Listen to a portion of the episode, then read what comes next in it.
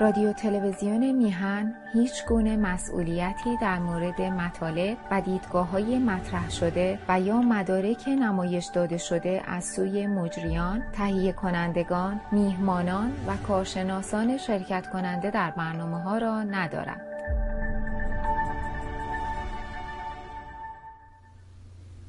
با دوباره خدمت یکایک شما خوبان و نازنینان. سعید بهبانی هستم در این روز چهارشنبه. چهارشنبه 29 تیر ماه هست و 20 ماه جولای. ارزم به حضور شما خب یه سری تغییرات داشتیم به خاطر مسائل پروازها نمی‌دونم کووید همه اینا که این کووید دست از سر مردم بر نمیداره. دیروز آقای لیمونادی از آلمان با هم صحبت می‌کردیم چت می‌کردیم. گفتش که من امسال گیر افتادم اینجا حتی هامبورگ هم نمی‌تونم برم به خاطر ماجرای کووید و پروازهایی که مختل شده و به حال گفت خیلی خیلی سخت شد امسال. و آقای مستاقی هم که برای مراسمی که در شهر ماینز آلمان آقای اصلانی دوستانشون یه مراسمی رو در ادامه جنبش دادخواهی برگزار کرده بودن آقای مستاقی هم در اون مراسم شرکت کرده بودن آقای سلیمی حضور داشت آقای دستمالچی ارزم به حضور شما که آقای نادری سیامک نادری خیلی خیلی از دوستان آقای فرامرز بهار از فرانسه رفته بودن خیلی از دوستان در این مراسم یهوده 150 نفر شرکت کرده بودن که ما خوشبختانه این فیلم مراسم رو موفق شدیم که امروز برای شما عزیزان به نمایش بذاریم. و آقای مستاقی هم به خاطر همین مسئله پروازش رو در حقیقت از دست داده بود و تا امروز که در حقیقت ساعت دیگری پرواز می‌کنه به سمت استکهلم. پس بنابراین محروم شدیم از حضورش. و به جاش فیلم مراسم ماینز رو پخش کردیم. و این ساعت هم از آقای دانش خواهش کردیم که مهر کنن و امروز در خدمت این نازنین باشیم تا با توجه به تحولاتی که در منطقه هست و سفرها و پس سفرها بتونیم فرمایشات این عزیز رو بشنویم همراه ما باشید تا بریم خدمت جناب آقای دانش. سلام می‌کنیم. عرض ادب و احترام داریم. سپاسگزاریم از حضورش و خوشحالیم که یه بار دیگه می‌تونیم در خدمت این نازنین باشیم. آقا سلام می‌کنم به شما. سلام آقای بهبانی و سلام به بینندگان ارجمند تلویزیون میهن. ممنون از حضورت و سپاسگزار از همه کوششات. ارزم به حضور شما که خب خیلی مسائل بود. ما هفته گذاشتم در حقیقت یه جوری نتونستیم اونجوری که باید شاید در خدمت شما باشیم می‌پرسیم از بذارید از سفر بایدن و در حقیقت دستاوردهاش موفقیتها و شکستهاش صحبت بکنیم. ظاهرا اونجوری که مطبوعات آمریکایی گزارش میدن زیاد خوشحال نبودن. علال خصوص این که بر اساس حرفایی که آقای بایدن در جریان انتخابات شعارهایی رو که در دوره انتخابات سر داده بود و اینها از جمله اینکه داستان قاشقچی رو هرگز فراموش نمی کنیم عربستان رو منزوی می کنیم با بن سلمان اصلا مذاکره نمی کنیم ولی خودش گفت به خاطر مسئله نفت و ماجرای اوکراین و این بحرانی که در انرژی اروپا به خاطر قطع رابطه با روسیه پدید اومده مجبور شدم که برم و من فقط راجع این مسائل صحبت کردم. می‌خوام می‌دونم که شما دقیق دنبال می‌کنید از خبرگزاری های مختلف و ایجنسی های مختلف در حقیقت پیگیر ماجرا هستید. ببینیم که نگاه شما در مجموع این سفر چگونه بود چی دیدی و چگونه نگاه کردید به این قضیه خوشحال میشیم بشنویم. بفرمایید. خیلی ممنونم آقای بهبانی ببینید سوالی رو مطرح می‌کنید که بسیار بسیار جالبه و باید دربارش به نظر من یک بحث کلی بشه. اگه توجه کرده باشیم به بیانیه جده در روز 16 ژوئیه 2022 در این بیانیه صحبتی از ناتوی عربی و یک پیمان امنیتی اسرائیلی اصلا مطرح نمیشه. جالبه در این بیانیه راه حل مشکل با جمهوری اسلامی رو فقط راه حل دیپلماتیک مطرح می‌کنن. و حتی از پیمان دفاعی نظامی که اسرائیل در سفر آقای بایدن به اورشلیم و به تلویف مطرح می‌کرد اصلا سخنی در این بیانیه نرفته. و جالبتر اینه که وزیر امور خارجه عربستان سعودی میگه من اصلا اطلاعی از یک ناتو عربی یک وحدت نظامی اسرائیلی عرب ندارم و نمی‌دونم این اسمش از کجا میاد. اینا وزیر خارجه عربستان سعودی میشه.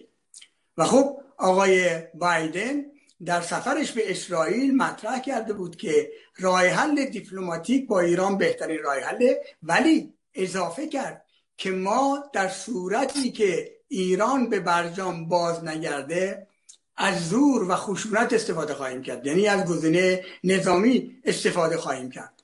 و خوب می‌دونیم که آقای یایر لاپید نخست وزیر انتقالی اسرائیل هم در سفر بایدن به تل اشاره کرد که تنها راه حل مشکل پروژه اتمی ایران جنگه خب اسرائیل تا به حال اصلا نپذیرفته که ایران اجازه داره اورانیوم غنی بکنه.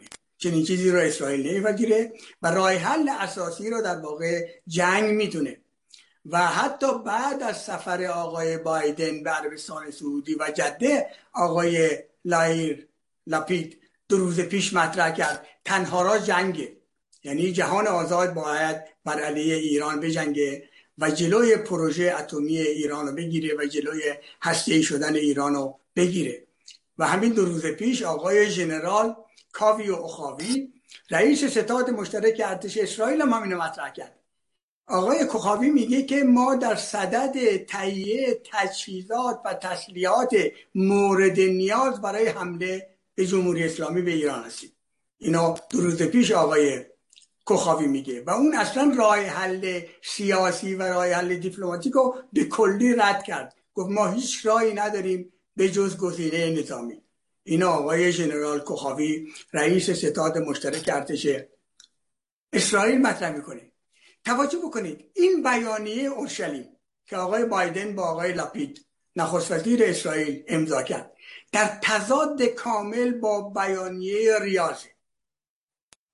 یعنی بیانیه ریاض که با شرکت شش کشور شورای همکاری خلیج فارس و سه کشور دیگر عربی مصر اردن و عراق انجام شد. در واقع این دو بیانیه در تضاد کامله. در بیانیه ریاض اصلا صحبتی از خشونت و جنگ و گزینه نظامی بر علیه جمهوری اسلامی نمیشه. تا جایی که در واقع خبرگزاری رویترز مطلبی رو می که جالبه اجازه بدید من چند نقل قول از خبرگزاری رویترز بکنم. رویترز در گزارشی در روز 17 ژوئیه 2022 یعنی یک روز بعد از نشست جده می نویسه که رئیس جمهور آمریکا روز شنبه 16 ژوئیه 2022 در جمع سران نوکشور عرب اعلام کرد که ایالات متحده آمریکا یک شریک فعال در خاورمیانه باقی خواهد ماند. رویترز اضافه می‌کنه که آقای جو بایدن نتونست برنامه های کاخ سفید را برای ایجاد یک محور امنیتی منطقه‌ای با مشارکت اسرائیل و افزایش فوری تولید نفت عربستان سعودی به پیش ببره. خبرگزاری روترز خب می‌دونید روترز یکی از مهمترین خبرگزاری جهانی و آمریکایی است. خبرگزاری روترز در گزارش خودش خاطر نشان می‌کنه که آقای جو بایدن در سفرش به اسرائیل چشمانداز کاخ سفید را برای حضور آمریکا در خاورمیانه در نشست سران کشورهای عربی در جده را اعلام کرد. در حالی که سران کشورهای عربی که در جده جمع شده بودند قبل از سفرشون به عربستان سعودی چشمانداز یک ناتو عربی و پیمان امنیتی بین اسرائیل و عرب به رهبری آمریکا را رد کرده بودند. رویترز می نویسه که بیانیه اجلاس سران عرب مبهم بوده و عربستان سعودی مهمترین متحد عرب واشنگتن امیدواری های آمریکا را که در این اجلاس بتونه زمینه را برای ایجاد یک اتحاد امنیتی منطقی با شرکت اسرائیل به منظور تهدیدات ایران فراهم بکنه را نقش براب کرده. یعنی رویترز سکیت می‌کنه و این ناامیدی و نگرانی رویترز و در واقع سیاستمداران آمریکاست که عربستان سعودی تمام نقشه های آمریکا را بر آب کرده. یعنی اجازه نداده که یک چنین وحدت نظامی بین اسرائیل و عربستان سعودی به وجود بیاد. و خب می‌دونیم که وزیر امور خارجه عربستان سعودی اعلام می‌کنه که حتی قبل از نشست جده صحبتی از پیمان نظامی بین آمریکا عربستان سعودی و اسرائیل نبوده. اینو رویترز مطرح می‌کنه. و حتی گفته میشه که پادشاهی عربستان سعودی اصلا اطلاعی از این موضوع نداشته. این در تضاد با موازه کاخ سفیده. این در تضاد با گفته های آقای بایدن در کشور اسرائیل. و اینکه قبلا گفته شد که در سفر رئیس سازمان سیاه به عربستان سعودی اونها به توافق رسیده بودند که چنین اتحادیه نظامی یا یک وحدت دفاعی نظامی بین اسرائیل و عربستان سعودی به رهبری آمریکا به وجود بیاد. ولی می‌بینیم که چنین اتفاقی نیفتاده. و در واقع باید به این مطلب اشاره بکرد. یعنی هدف اول آمریکا یعنی وحدتی بین عربستان و کشور اسرائیل در واقع این با شکست روبرو شده و این نشون میده که خود عربستان زیادی مشکلات اساسی در این بحران جهانی و حتی در جنگ اوکراین روسیه با آمریکا داره. فراموش نکنیم که آقای بهبهانی همین چند سال پیش ولیت عربستان سعودی می‌گفت که من جنگ رو به ایران میکشونم. ولی امروز عربستان سعودی میگه که من نه تنها جنگ به ایران نمیکشونم من خواهان اینم که با ایران همکاری بکنم ایران همسایه ماست. اینا ولیت عربستان سعودی میگه. جالبه که در بیانی جده آمده که آقای بایدن اعلام کرد در منطقه خاور میانه خواهد ماند و خاور میانه رو به چین روسیه و ایران واگذار نخواهد کرد. ولی ولیعت عربستان سعودی در حضور آقای بایدن رئیس جمهور آمریکا در نشست جده دستش رو به سوی جمهوری اسلامی دراز می‌کنه. خیلی باعث تعجبه دستش رو به سوی جمهوری اسلامی دراز می‌کنه و محمد ابن سلمان در حضور آقای بایدن میگه ما از ایران دعوت می‌کنیم به عنوان همسایه با کشورهای منطقه همکاری کرده و بخشی از رویاهای منطقه‌ای باشه. یعنی ایران رو در واقع می‌خواد به طرف خودش جذب بکنه. اینها واقعیت است که محمد ابن سلمان مطرح می‌کنه و باید بهش اشاره کرد. ببینید آمریکا دو هدف داشت در این سفرش. البته سه هدف. هدف سوم بسیار مهمتر از دو هدف دیگر بود. هدف اول این بود که پیمان نظامی اسرائیل و آمریکا رو در واقع به وجود بیاره.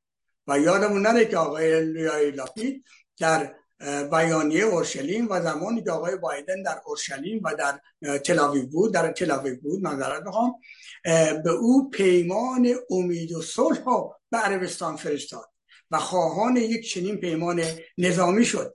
ولی امروز می‌بینیم که کشورهای عربی عضو خلیج فارس به ویژه امارات متحده عربی دارن به ایران نزدیک میشن. همین دو روز پیش دولت امارات متحده عربی رسما اعلام کرد که سفیر امارات به زودی به ایران میره. و روابط دیپلماتیک برقرار میشه. و در کنار امارات متحده عربی کشور عراق هیچ زمانی آمادگی اینو نداشته. کشور عراق یکی از اون کشورهایی بود که در نشست جده حضور داشت. این آمادگی رو نداشتی که بر علیه ایران در یک پیمان نظامی شرکت بکنه. این عراق چندین بار مطرح کرده. در کنار عراق سه کشور مهم شورای همکاری خلیج فارس مانند قطر کویت عمان اینا رابطه نزدیکی با جمهوری اسلامی دارن. اینا مورد نیستن در یک پیمان نظامی شرکت بکنن. قبلا هم اینا اعلام کرده بودن. و مصر هم که کشور دیگری بود که در نشست جده شرکت کرده بود قبلا در عمان در سفرش آقای السیسی در عمان در زمانی که نمایندگان ایران و نمایندگان مصر در عمان با هم مذاکره می‌کردن اعلام کرد که مصر در هیچ پیمان نظامی برای ایران شرکت نخواهد کرد. و حتی رهبران نظامی و جنرال های امنیتی مصر رو مطرح کردن اعلام کردن. و جالبتر اینه که کشور اردن زمانی که ملک عبدالله دو هفته پیش اعلام کرد که ما در یک اتحادیه نظامی شرکت خواهیم کرد و او غیر مستقیم از اتحادیه نظامی اعراب اسرائیل صحبت کرد. وزیر امور خارجه اردن در سفرش به بیروت در چند روز گذشته در جلسه وزرای خارجه اتحادیه عرب علنا میگه که اردن چنین کاری رو نخواهد کرد. اردن در هیچ پیمان نظامی برای ایران شرکت نخواهد کرد. اینا وزیر امور خارجه اردن میگه و میگه که مطبوعات غرب در واقع از سخنان ملک عبدالله چیزهایی رو برداشت کردن که ملک عبدالله مطرح نکرده. ملک عبدالله مطرح نکرده که در یک پیمان نظامی اسرائیل و عرب شرکت خواهد کرد. یعنی در واقع تمام نه کشوری که به جز بحرین به جز بحرین که در واقع اکثریت مردم بحرین شیعه هستن 70 درصد و در جریانات اتفاقات بحرین جمهوری اسلامی نقش بازی می‌کرد و خواهان سقوط سقوط دولت بحرین و خاندان خاندان سلطنتی بحرین بود. بقیه پنج کشور کشورهای عربی حوزه خلیج فارس شورای همکاری خلیج فارس در واقع مخالفت کردند با یک پیمان نظامی و سه کشور دیگر عراق مصر و اردن هم که در جده حضور داشتن مخالفت کردن. اینا مسائلی است که باید بهش اشاره کرد. پس بنابراین هدف اول آمریکا به هدف اول خودش نرسید. هدف دوم آمریکا این بود که در واقع با افزایش نفت عربستان سعودی بتونه فقدان چندین میلیون بشکه نفت در بازار جهانی را جبران بکنه و باعث کاهش قیمت نفت در بازار جهانی بشه. ولی جالبه که در این مورد هم آمریکا نتایج مثبتی به دست نیاورد و حتی رهبران عربستان سعودی اعلام کردند که ما همکنون دوازده میلیون بشکه نفت در روز تولید می‌کنیم. حد اکثر تولید اگه بتونیم اضافه بکنیم تا 13 میلیون بشکه خواهد بود. ولی هیچ زمان مشخصی را نام نبودن که چه, چه زمانی سا امسال دو سال دیگر سه سال دیگر این امکان وجود داره که یک میلیون بشکه اضافه نفت تولید بکنن. حتی اینو مطرح نکردن و قول سر خرمن به آقای بایدن دادن. و آقای بایدن موقعی که عربستان ترک می‌کرد با ناامیدی کامل گفت من منتظر اینم که ببینم چه اتفاقاتی داره میفته یعنی در واقع دومین هدف آمریکا هم آقای بایدن به دومین هدف مهم خودشون رسید. ولی سومین و مهمترین هدف چیز دیگری بوده. من معتقدم سفر آقای جو بایدن به عربستان سعودی این بود که عربستان سعودی و کشورهای عربی عرضه خلیج فارس به ویژه عراق و کشور امارات متحده عربی روز به روز دارن روابط تجاری فنی و صنعتی و استراتژیک خودشون رو با چین و روسیه تقویت می‌کنن. و قراردادهایی که همکنون عربستان سعودی با روسیه داره میبنده و نفت روسیه رو داره می‌خره. عربستان سعودی داره با قیمت ارزان روزانه از روسیه نفت می‌خره و با قیمت گران نفت خودش در بازارهای دیگه میفروشه. و خب این باعث این شده که در واقع مواضع روسیه تقویت بشه در جنگ اوکراین. این واقعیتی که باید بهش اشاره کرد. واقعیت دیگر اینه که عربستان سعودی روابط بسیار نزدیک تجاری و استراتژیک و روابط صنعتی و نظامی با چین برقرار کرد. عربستان سعودی روابطی که با چین امروز داره و داره پالایشگاه های بزرگی رو در چین در عربستان سعودی می‌سازه و حتی در واقع پایگاه های ساخت موشک بالیستیکی رو در عربستان سعودی داره ایجاد می‌کنه. این باعث نگرانی شدید آمریکا در این روابط عربستان سعودی و کشور عربی با چین و روسیه است. و جالب توجه اینه که در و یک مطلب دیگر قبلا مطرح کنم. آقای بلینکن این اواخر مطرح کرد که ما باید در عربستان سعودی به یک هدف بزرگی دستیابی پیدا بکنیم و اون هدف اینه که از نزدیکی عربستان سعودی و کشورهای عربی به ویژه امارات متحده عربی با نزدیک شدن و چین و روسیه جلوگیری بکنیم. ولی شما در بیانیه جده جده در تمام صحبت هایی که رهبران عرب می‌کنن یا سکوت کردن در این مورد یا اصلا صحبتی نکردن که بهترین روابط دارن با چین و روسیه برقرار می‌کنن. امروز السیسی دیکتاتور مصر بهترین روابط با روسیه داره. بهترین روابط با روسیه در لیبی داره. همکاری می‌کنه در لیبی با روسیه. این واقعیتش که باید بهش اشاره بکنیم. همین چند مدت پیش مصر خواهان این بود و توافقی با روسیه را امضا کرده بود که 23 هواپیمای سخوی 57 از روسیه خریداری بکنه. آمریکا مخالف خرید این هواپیمای سخوی 57 روسیه به به, به مصر بود. و زمانی که آقای السیسی می‌خواست این هواپیما رو بخره و پیش پرداخت هم انجام داده بود یعنی بخش از این پورا رو پرداخت کرده بود آقای بایدن و کاخ سفید اعتراض کرد و گفت ما شما رو تحریم می‌کنیم اگه شما این سخو رو بخرید. و بعدا مطرح شد که در واقع روسیه می‌خواد این ها رو به ایران بفروشه. ولی خب تا به حال به ایران نفروخته این واقعیه که باید بهش اشاره بکنیم. یعنی در واقع آن چیزی رو که بلینکن وزیر امور خارجه آمریکا میگه ما باید نذاریم که روسیه و روسیه به چین و عربستان سعودی و کشورهای عربی نزدیک بشن. شما در بیانیه جدی اصلا چنین چیزی رو نمی‌بینید. یعنی رهبران کشورهای عربی سکوت می‌کنن و روابط خودشون رو با این کشورها ادامه میدن. همکنون فاش شده که چین در کشور عراق در همسایگی ایران داره هزار مکتب می‌سازه.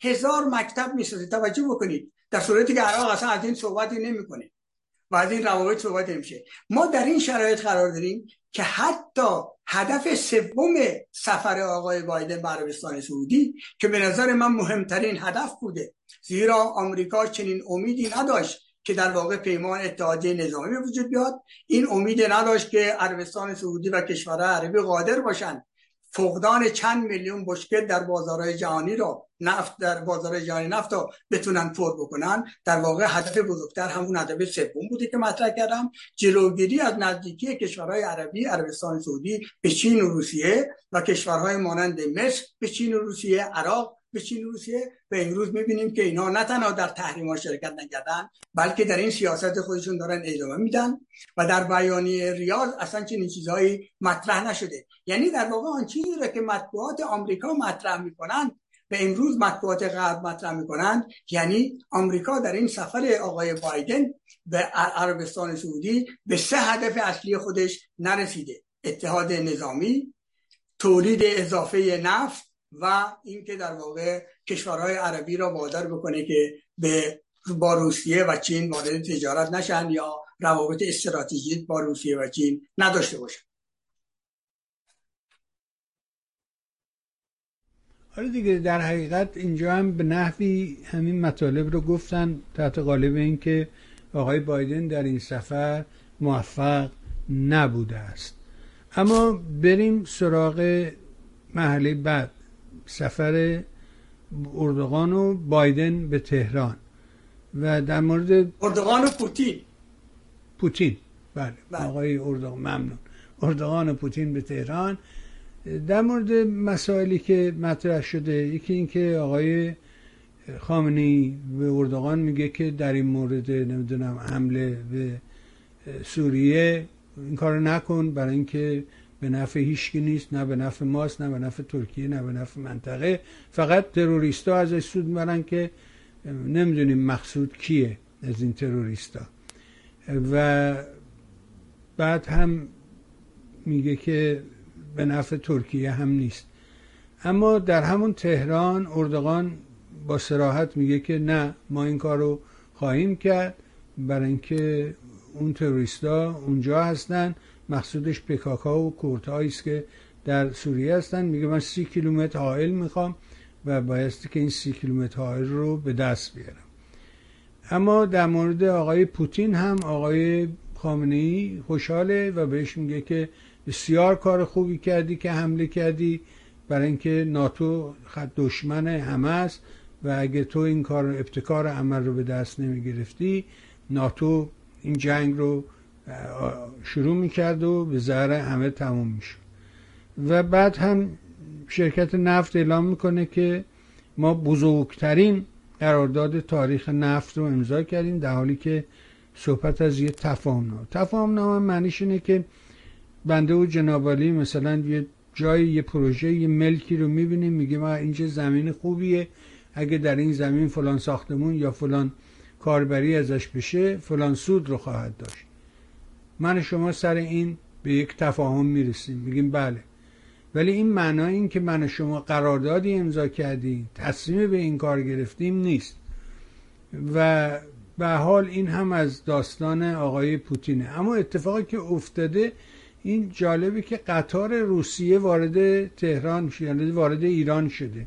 و همه داستان اینه که بتونن این کریدور شمال جنوب رو درست بکنن که روسا بتونن از اون طریق وارد این نکته دیگه هم که خامنه ای در مورد اردوغان بهش میگه در مورد بستن مرز ارمنستانه میگه این یه مرز چند هزار ساله است بین ایران و ارمنستان. شما حق ندارید این کارو بکنید اینا مطالبی بودش که از میون در حقیقت سایت های خبری گزارشگران می‌تونستیم که پیدا بکنیم.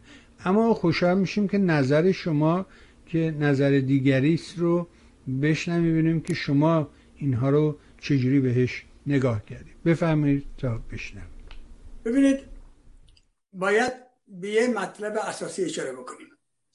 من معتقدم در این شرایطی که روسیه در اوکراین در جنگ بسیار بزرگی آلوده شده و در واقع یک جنگ نیابتی شده و امروز کشورهای ناتو بزرگترین تسلیحات سنگین رو به اوکراین میدن و معلوم نیست این جنگ چه مدتی طول بکشه. اینی که آقای پوتین در این شرایط میاد سفری به ایران می‌کنه دلیل اون فقط روند آستانه نیست یعنی اون پیمان بین ایران ترکیه و روسیه نیست که مسئله سوریه مطرح است و پیمان آستانه. من گرچه معتقدم که این پیمان مهمه و سه کشور یعنی در واقع ما ببینیم در غرب بعد از جریان سوریه از سال 2011 تا کنون و بعد از اینکه از سال 2016 در واقع تغییرات اساسی در جنگ داخلی سوریه به وجود آمد و سال 2015 روسیه شرکت کرد و باعث تغییرات اساسی در جنگ روسیه شد. امروز به این نتیجه رسیدیم که دولت بشار اسد توسط روسیه و نیروهای جمهوری اسلامی به ثبات نسبی رسیده. من به ثبات کامل صحبت نمی کنم به ثبات نسبی رسیده در این شرایط در واقع آن چیزی که در تهران اتفاق میافته و به ابتکار سه کشور ایران جمهوری اسلامی روسیه و ترکیه میان یک روندی مانند آستانا رو به وجود میارن که در واقع تمامیت ارزی ترکیه به وجود بیاد. خطری برای تمامیت ارضی ترکیه نباشه. درباره قانون اساسی صحبت می‌کنن. درباره انتخابات جدید و آینده صحبت می‌کنن. این یک قدمی می‌تونه به جلو باشه. چرا؟ برای که در واقع کشورهای غرب اتحادیه اروپا آمریکا و ناتو نتونستن کوچکترین قدمی را در سوریه برای ثبات این منطقه مهم خاورمیانه بردارن و ابتکاری هم به کار نبودن یعنی شما می‌بینید که در سوریه فقط صحبت از روند آستانه است. یعنی مذاکره بین روسیه ایران و ترکیه مطرح میشه. اصلا کشورهای خارجی و کشورهای اروپایی اتحادیه اروپا و ناتو دیگه اصلا مثل که دخالتی در امور داخلی سوریه ندارند و از سوریه کاملا خارج شدن. این تنها وحدتی تنها اتحادی است که وجود داره. چه من اینو دوست داشته باشم چه دوست نداشته باشم.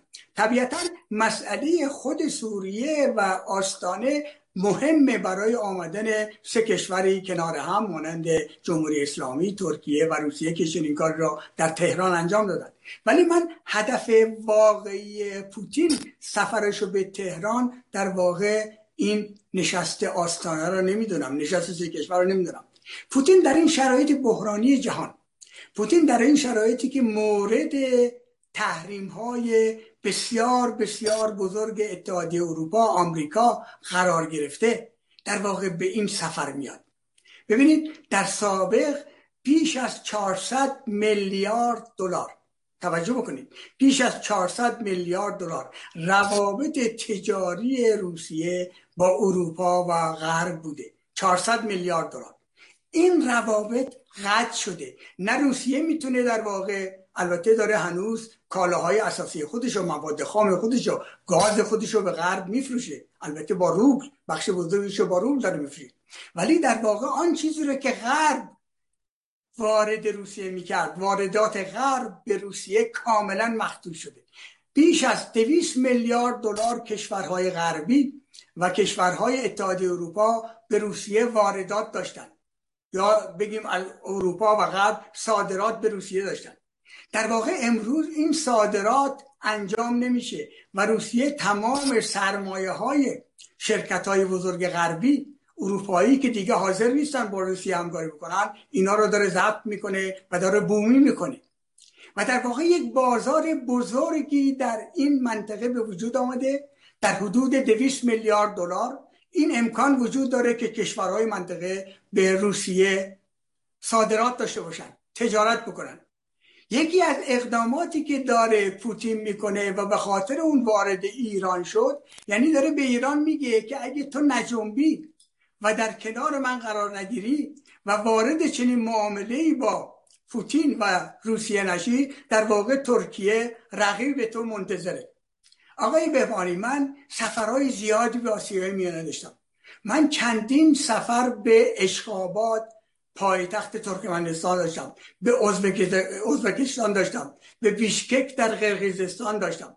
یعنی بعد از سقوط فروپاشی شوروی در واقع تمام بازارهای این کشور در اختیار ترکیه قرار گرفت.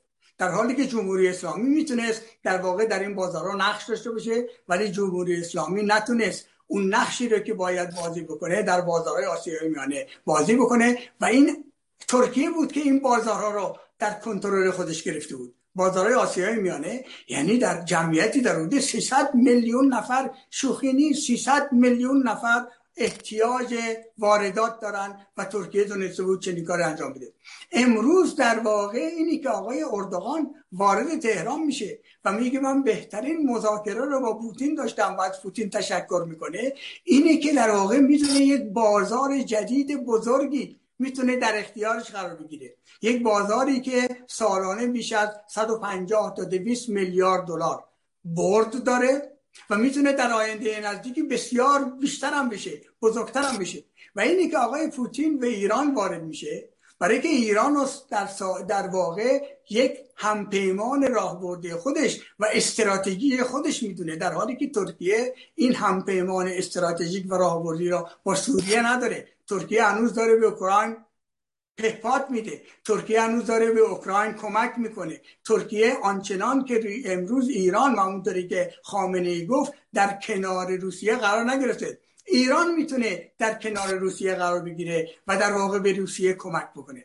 و اینی که آقای پوتین چنین سفری رو به ایران می‌کنه به نظر من مسئله نشست آستانه آنقدر اهمیت نداشته. اینا می‌تونستن در آخر امسال که قراره دوباره در روسیه باشه انجام بدن. ولی آن چیزی که باعث ورود و به بهانه نشست آستانه باعث ورود آقای پوتین به ایران شد در واقع اینه که جمهوری اسلامی رو در کنترل خودش بگیره در کنار خودش بگیره و جمهوری اسلامی رو مجاب بکنه که شما بازارهای عظیمی در روسیه دارید و بجنبید که ترکیه داره این بازارها را به تسلط خودش در میاره.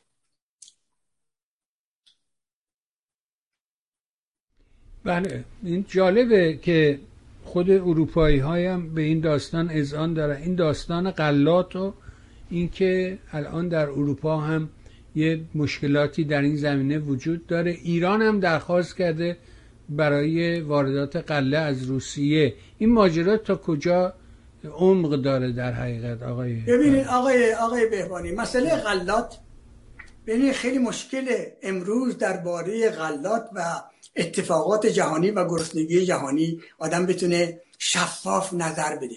ولی شما موقعی که آمار و ارقام می‌خونید یعنی اگه بخواید یک تحلیل علمی و بررسی جامع بکنید باید آمار و ارقام رو ارائه بدید. امروز چنین مطرح میشه که با صادر نکردن 20 میلیون تن غلات اوکراین به جهان و اینکه روسیه جلوی صادرات گرفته جهان با گرسنگی روبرو شده. ولی واقعیت اونه که آمار میگه. آمار میگه که در واقع تولید جهانی غلات بیش از یک میلیارد تن آقای بهوانی یک میلیارد تن سالانه جهان تولید غلات داره. و تولید غلات کشوری مانند آمریکا به مراتب بیشتر از روسیه است. یعنی 26 درصد غلات جهانی رو آمریکا داره تامین می‌کنه. پس بنابراین این تبلیغات عظیمی که راه افتاده که در واقع با صادر نکردن فقط 20 میلیون تن غلات امروز جهان با گرسنگی روبرو شده واقعیت نداره. یعنی 20 میلیون تن شما بذارید در کنار یک میلیارد بیش از یک میلیارد تن که غلات جهانی است تولید غلات جهانی است. اینو باید بهش اشاره اول بکنیم که روشن بشه که ما در چه شرایط بحران جهانی در واقع حضور داریم شرکت داریم و اینکه خود کشورهای آمریکا و کشورهای فرانسه و آلمان که تولید کنندگان بزرگ غلاتن امروز غله خودشون رو صادر نمی‌کنن. ادعا می‌کنن که در واقع جهان با بدبختی و بیچارگی و گرسنگی روبرو شده. ولی این غلات در داخل کشورهای خودشون نگه میدارن و حاضر نیستن غلات خودشون رو صادر بکنن. امروز حتی فرانسه بیش از 9 تا 10 درصد تأمین جهانی را در اختیار داشته یعنی 10 درصد غلات جهانی رو فرانسه میاده آلمان هم در همین حدود. بیش از 9 درصد. امروز این کشورها حاضر نیستن غلات خودشون را صادر بکنن برای که با مشکلات داخلی روبرو شدن. این واقعیت است که باید بهش اشاره بکنیم. در رابطه با غلط غلات غله روسیه باید به این مطلب اشاره بکنیم. روسیه تا به حال ادعا می‌کنه من واقعیت رو نمی‌دونم ولی آماری که میده میگه تا به حال ما سالانه 35 میلیون تن به جهان صادرات غله داشتیم. در آینده نزدیک یعنی از سال 2023 ما این مقدار صادرات غله روسیه رو به 50 میلیون تن میرسونیم. یعنی 15 میلیون تن اضافه می‌کنیم. یعنی در واقع آن چیزی که امروز باعث وابستگی کشورهایی مانند ترکیه به روسیه شده 80 درصد غلات ترکیه از روسیه وارد میشه. ایران احتیاج به 7 تا 8 میلیون تن غله در سال داره که از روسیه می‌خواد که این غله رو به من بده. یعنی در واقع روسیه با این حجم عظیم تولید غلات حتی از لحاظ مواد غذایی هم باعث شده که کشورهای مانند ایران و ترکیه را در کنار خودش داشته باشه. اینا احتیاج مبرم به غلات دارن و این غلات خودشون همونطوری گفتم نمی‌تونن از اروپا و آمریکا تأمین بکنن. نه آمریکا این غله رو به ترکیه میده 80 درصد نیازش رو برطرف می‌کنه. نه به ایران اینو میده. پس بنابراین اینا به طرف روسیه میرن. این چیز طبیعی است. و اینو شما در سر سر جهان امروز می‌بینید. همه دست دراز کردن به طرف روسیه که به ما غله بده. اجازه بده غلا غله اوکراین صادر بشه و امروز داره توافق میشه در ترکیه بین ترکیه اوکراین و روسیه که در واقع این 20 میلیون غله ای که صادر نشده از اوکراین صادر بشه. ولی این مشکل اساسی نیست. مشکل اساسی جای دیگریه. امروز سازمان های جهانی کمک رسانی به مردم دنیا ادعا می‌کنن که کشورهای آفریقایی و کشورهای آسیایی که با قحطی روبرو هستن با گرسنگی روبرو هستن باید خودشون تولید غله بکنن تولید گوش بکنن. آقای بهبانی کی بهتر از من و شما می‌دونه که در سالهای گذشته در واقع تمام تولیدات غلات در کشور آفریقایی و آسیایی تولیدات گوشت از بین رفت. چرا؟ برای که کشاورزان این کشورها قادر نبودند با واردات گوشت و غلات اروپا و آمریکا در واقع رقابت بکنند. یعنی در واقع سوبسید می‌دادن دولت های آمریکا و اروپایی به کشاورزان خودشون باعث تولید غلات در داخل اروپا و آمریکا به هزینه بسیار کمی می که در واقع کشاورزان کشورهای آفریقایی و آسیایی که در فقر مطلق قرار دارن نمی‌تونستن با واردات غلات و گوشت کشورهای اروپایی و آمریکا رقابت بکنن. امروز میان برعکس میگن نخرش خودتون تولید بکنید. چگونه تولید بکنن؟ شما تمام کشاورزی و تولید غلات تولید گوشت تولید مواد غذایی این کشورها رو از بین بردید؟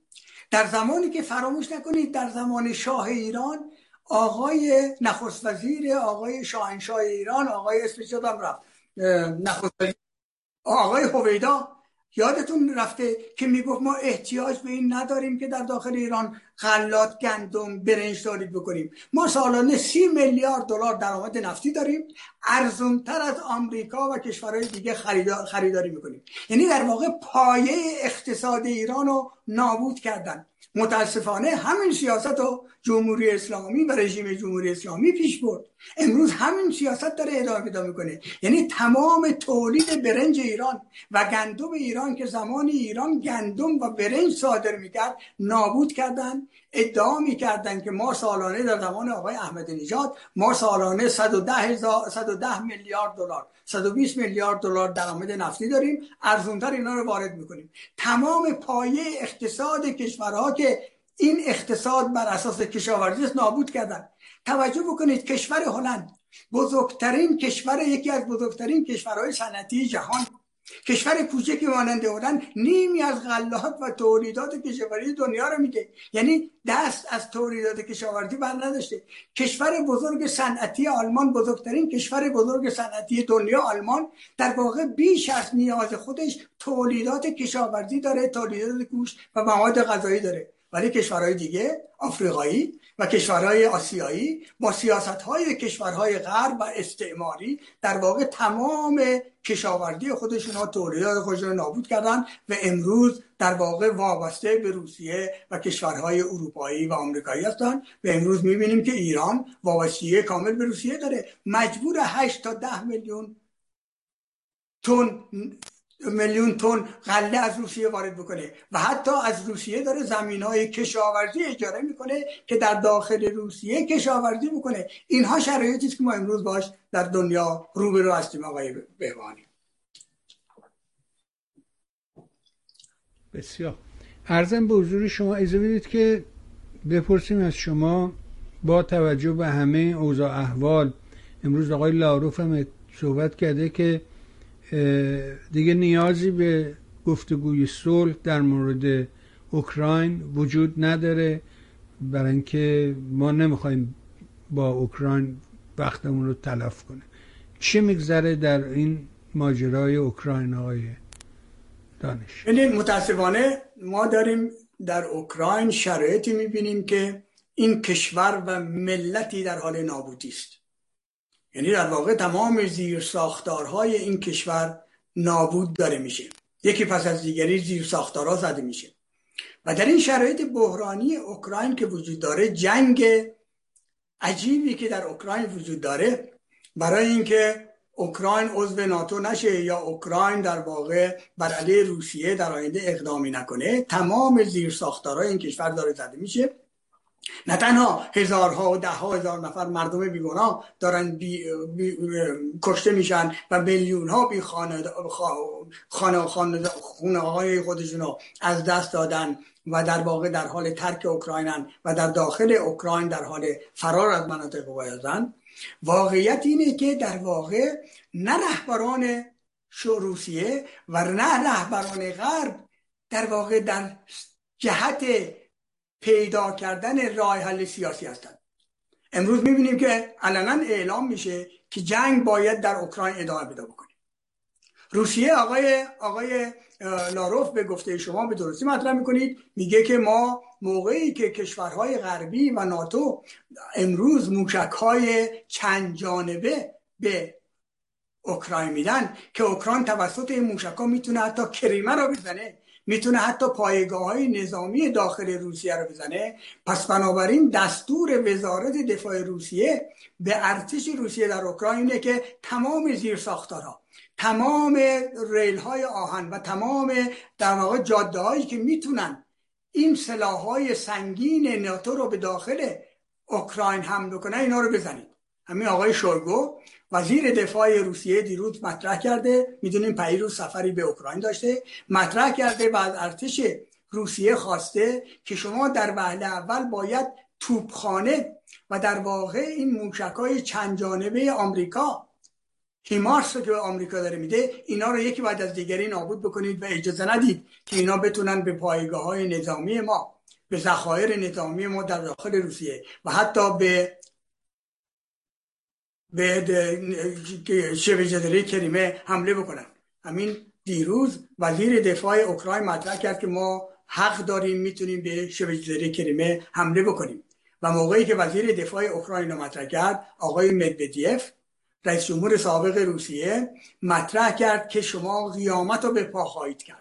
توجه بکنید آقای بهبانی من کاملا اینجا بیطرفانه صحبت می‌کنم. من اصلا مسئله مسائل تبلیغاتی رو در نظر نمی‌گیرم. واقعیات رو مطرح می‌کنم فاکتور رو فاکتورهای مهم رو مطرح می‌کنم آمار و ارقام مطرح می‌کنم و بر اساس این آمار و ارقام سعی می‌کنم تفسیر و تحلیلی بکنم.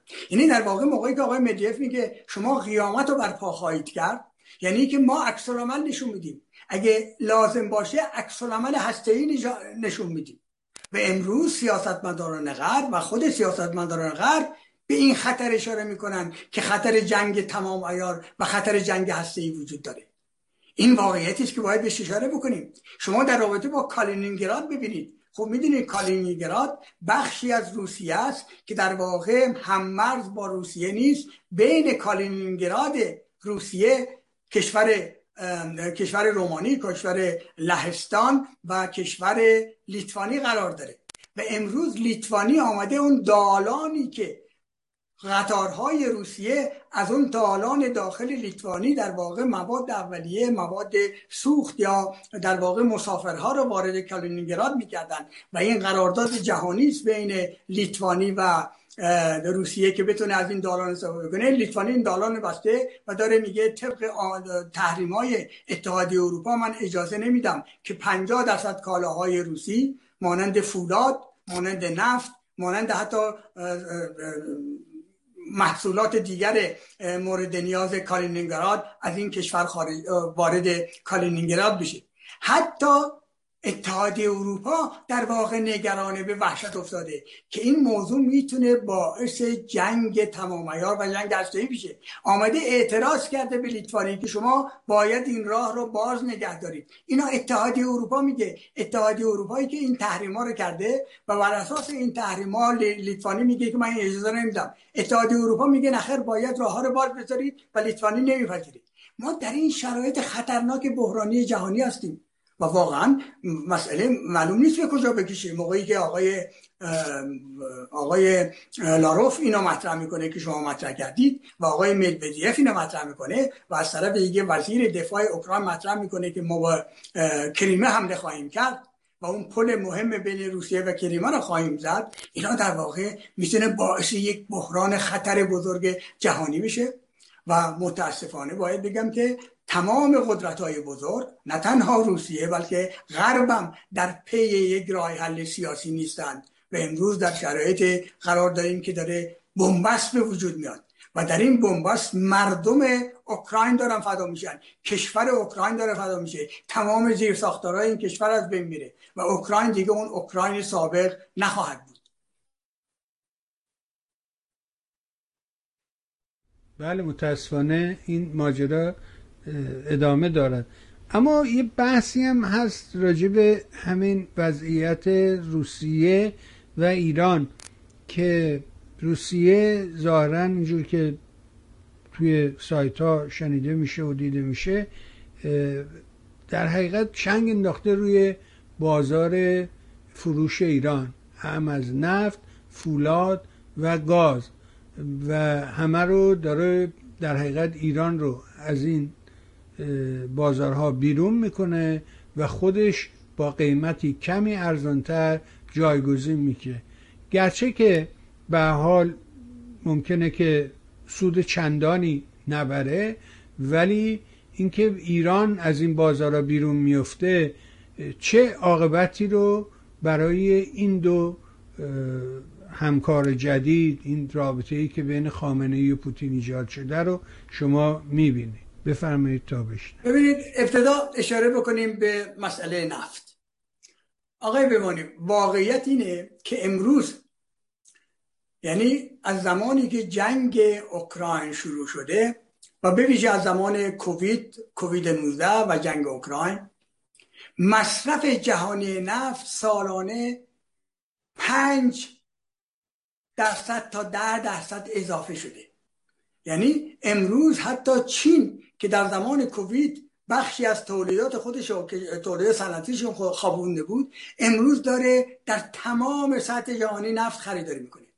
امروز در بازارهای جهانی به خاطر نیاز بسیار بالای نفتی در سطح جهان که همونطوری گفتم 15 درصد اضافه شده 10 تا 15 درصد اضافه شده نیاز مبرم به 5 میلیون بشکه نفت در روزه. به خاطر همین قیمت ها داره میره بالا. قیمت در سه چهار ماه پیش قبل از جنگ اوکراین 60 دلار بود امروز شده 107 دلار. یعنی در واقع در آینده می‌تونه بیشتر هم بشه پس بنابراین روسیه نمی‌تونه در رابطه با نفت جای نفت ایران رو بگیره. یعنی روسیه قادر نیست. روسیه می‌تونه اون مقدار نفتی که تولید می‌کنه. روسیه در حدود 12 میلیون بشکه نفت در در روز تولید داره. در حدود 40 درصد این احتیاجات داخلیشه. در حدود 40 تا 50 درصد این در واقع به کشورهای مانند عراق و مانند چین و هندوستان فروخته میشه و روسیه قادر نیست امروز در واقع بقیه نفت جهان رو تامین بکنه. یعنی در سطح جهانی ما نیاز به سه تا پنج میلیون بشکه نفت جدید داریم. به خاطر همینم آقای بایدن به عربستان سعودی میره. از دولت عربستان سعودی می‌خواد که سه میلیون چهار میلیون اضافه تولید بکنه و عربستان میگه چنین امکانی رو نداره چنین ظرفیتی رو نداره. این آقای مکرون رئیس جمهور فرانسه هم در کنفرانس سران هفت در آلمان به آقای بایدن گوشزد کرد که نه نه عربستان سعودی نه امارات متحده عربی نه کویت قادر نیستن در واقع این میلیون ها بشکه بشکه کمبود نفت رو در بازار جهانی تامین بکنن. پس بنابراین روسیه نمی‌تونه جای نفت ایران رو بگیره. ایران می‌تونه ببینید خیلی جالبه آقای بهوانی. ببینید من یک یک نقل قول بکنم. همین دیروز خانم وندی شرمان. خانم وندی شرمان در واقع مذاکره کننده توافق اتمی با ایران بوده. خانم وندی شرمان در تمام مذاکرات اتمی و توافق اتمی و مذاکرات اتمی در وین شرکت داره. خانم وندی شرمان دیروز فکر می‌کنم دیروز بود. مطرح می‌کنه که ایران می‌تونه بخشی از نفت جهان رو تامین بکنه. اینو من نمیگم. اینو من نمیگم آقای بیوانی خانم وندی شرمان معاون وزارت خارجه آمریکا مطرح می‌کنه. یعنی در واقع پس روسیه نمی‌تونه جای نفت ایران رو در بازار جهانی بگیره. ایران این امکان داره اگه می‌تونه اگه می‌تونه در واقع تولید اضافی داشته باشه به اندازه کافی تولید بکنه می‌تونه در واقع امروز با شرایطی که در جهان به وجود آمده و کشورهایی که حاضرن نفت ایران رو بخرن حاضرن حتی تحریم های آمریکا رو دور بزنن همین دیروز فاش شد. آقای بهبانه خیلی مهمه که کشوری مانند یونان بزرگترین همپیمان ناتو در سازمان ناتو در دور زدن تحریم های نفتی آمریکا در واقع در ردیف اول قرار گرفته و تعداد کشتی هایی که امروز یونان به مراکز صادرات نفت روسیه میفرستن دو برابر سال گذشته شده.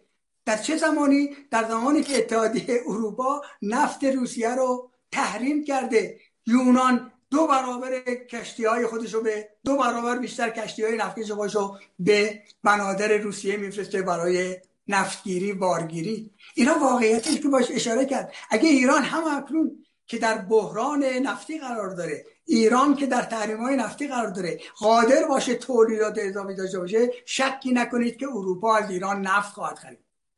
فراموش نکنید که آقای رابرت مالی دیروز چی میگه؟ آقای رابرت مالی کیست؟ آقای رابرت مالی نماینده اولا نماینده وزارت خارجه آمریکا در امور ایرانه تصمیم گیرنده است. و دوم مذاکره کننده اصلی در توافق اتمی با ایرانه. آقای رابرت مالی میگه که ایران باید تعیین بکنه. همون حرفی رو که جوزف بورل دو هفته پیش سه هفته پیش در ایران داد گفت ایران باید یا طرف روسیه قرار بگیره یا طرف ما.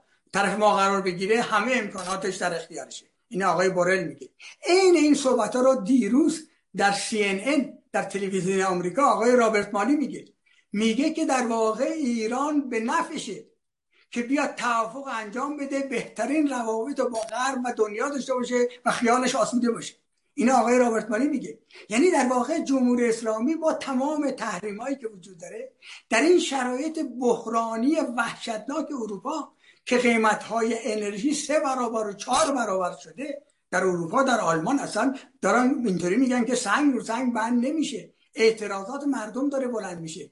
در واقع قیمت انرژی سه برابر شده. و حتی آقای هابک وزیر اقتصاد آلمان میگه که به زودی ما باید بخاری های زغال سنگی و بخاری های چوبیمون ازشون استفاده بکنیم. این شرایطی است که در اروپا در بزرگترین اقتصاد جهان به وجود آمده.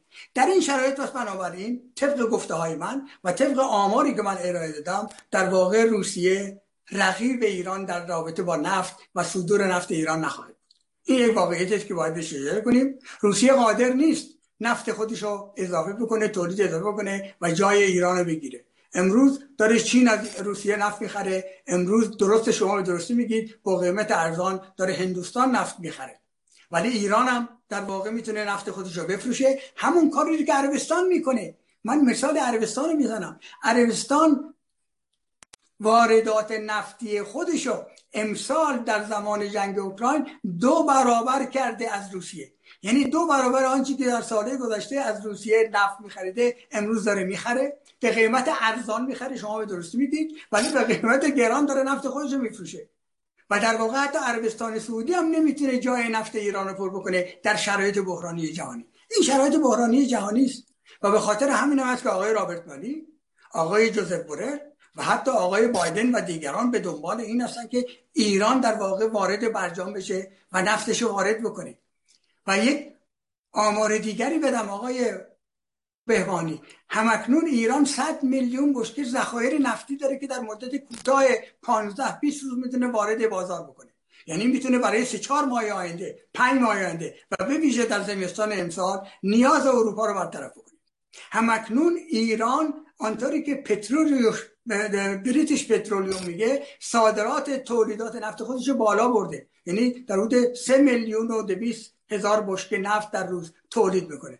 پس ایران می‌تونه در واقع تولیداتش اضافه بکنه اگه این قدرت داره در واقع نفتش رو بفروشه. و رقابتی بین روسیه و ایران نمی‌تونه باشه. چرا نمی‌تونه باشه؟ طبق آمار و در واقع آن چیزی که من مطرح کردم آماری که وجود داره و نیازی که جهان به نفت داره.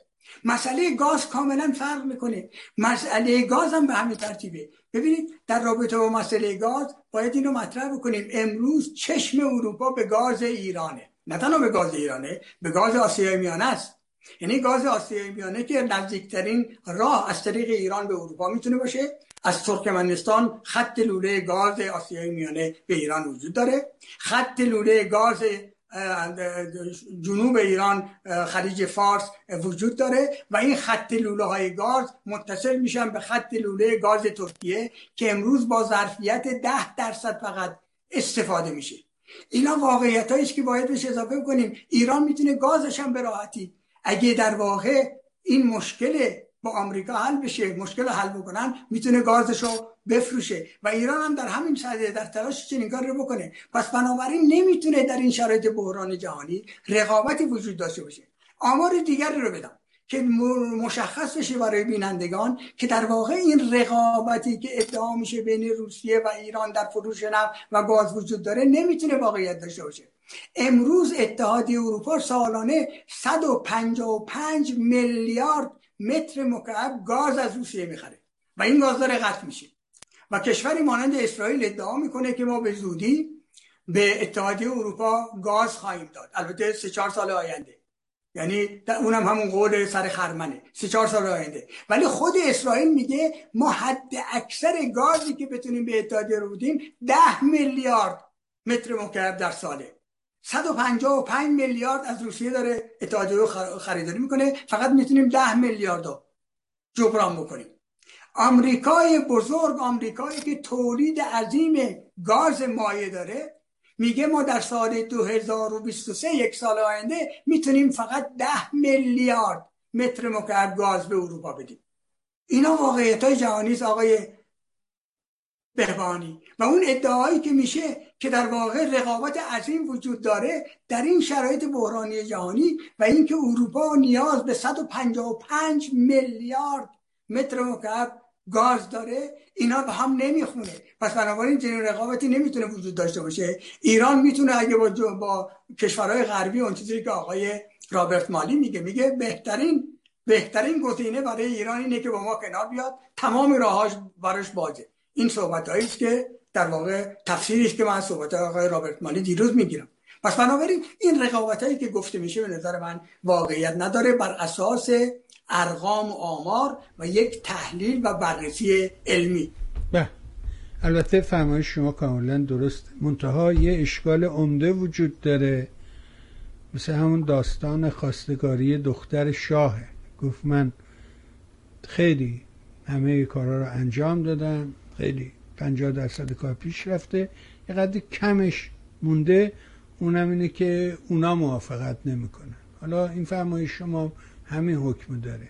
ارزم به حضور شما ما متاسفانه با یک آدمی در ایران مواجه هستیم که از رفتار و کردار و سخنانش پیداست که یه قدری دوچار یه جور توهمه و اینکه آمریکا دشمنه و شما می‌بینی که این لفظ دشمن از کلام ایشون نمیفته اگه همه دنیا همین امروز چند نفر نامه نوشتن؟ یکیش خداشون یکی مثل قالیباف نامه نوشته به اون یکی ابراهیم رئیسی قاتل که شما بایستی که این مصوبات رو لغو کنی و حقوقا رو افزایش بدی با توجه به بودجه ای که ما تصریف کردیم.